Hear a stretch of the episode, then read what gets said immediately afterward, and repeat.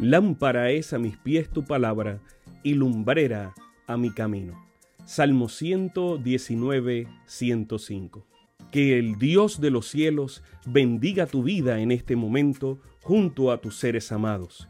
Bienvenidos a un espacio de inspiración bíblica donde su corazón será lleno de esperanza. Como un regalo de la Iglesia Adventista del Séptimo Día de King, Texas, compartimos la lectura devocional para adultos correspondiente a este bendecido día. Pablo, reavivado por una pasión. Autor, Pastor Bruno Razo. Que Dios te colme de misericordias en este preciso instante.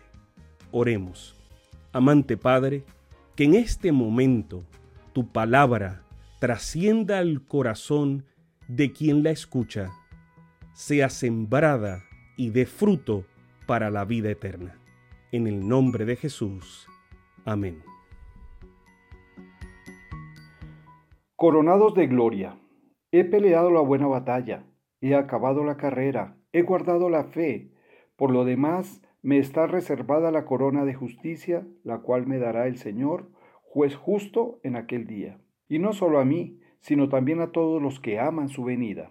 Segunda de Timoteo 4, 8. Pablo sabía que su tiempo estaba terminando. El momento de su partida había llegado. Él había sido prisionero del imperio romano por un tiempo, pero prisionero atado al Señor desde su conversión. Él, Pablo, que había desafiado a Timoteo a sufrir como buen soldado de Cristo, es el que dice, he peleado la buena, suprema, grandiosa batalla de la fe.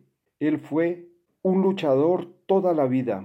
Luchó contra autoridades de esta tierra y contra huestes espirituales de maldad. Se vistió de la misma armadura que ofreció a todos. No era Nerón el que terminaría con su vida. Era él mismo quien la derramaba como un perfume, entregándola como una ofrenda de gratitud. El Pablo que le había dicho a Timoteo que corriera como atleta es aquel que dice, he terminado. La carrera de su vida tuvo más obstáculos que cualquier otro, pero él corrió sin distracción y nunca claudicó. Había obedecido las reglas y estaba seguro del premio. El que había desafiado a guardar la fe dice que ha guardado la fe, es decir, la ha conservado y mantenido.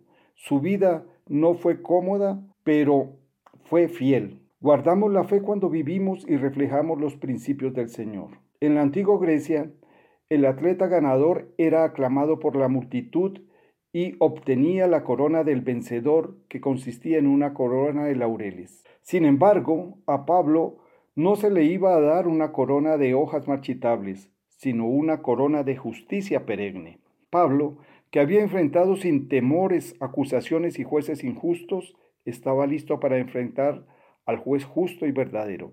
Estaba seguro de su corona, guardada y reservada.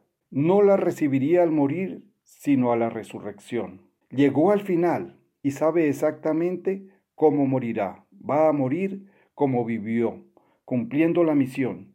Sabe que le espera una corona como para todos los que aman la segunda venida de Jesús. Esa corona es también y puede ser para nosotros si amamos el regreso de Cristo, si vivimos en obediencia a su voluntad y si cumplimos la misión que nos ha concedido.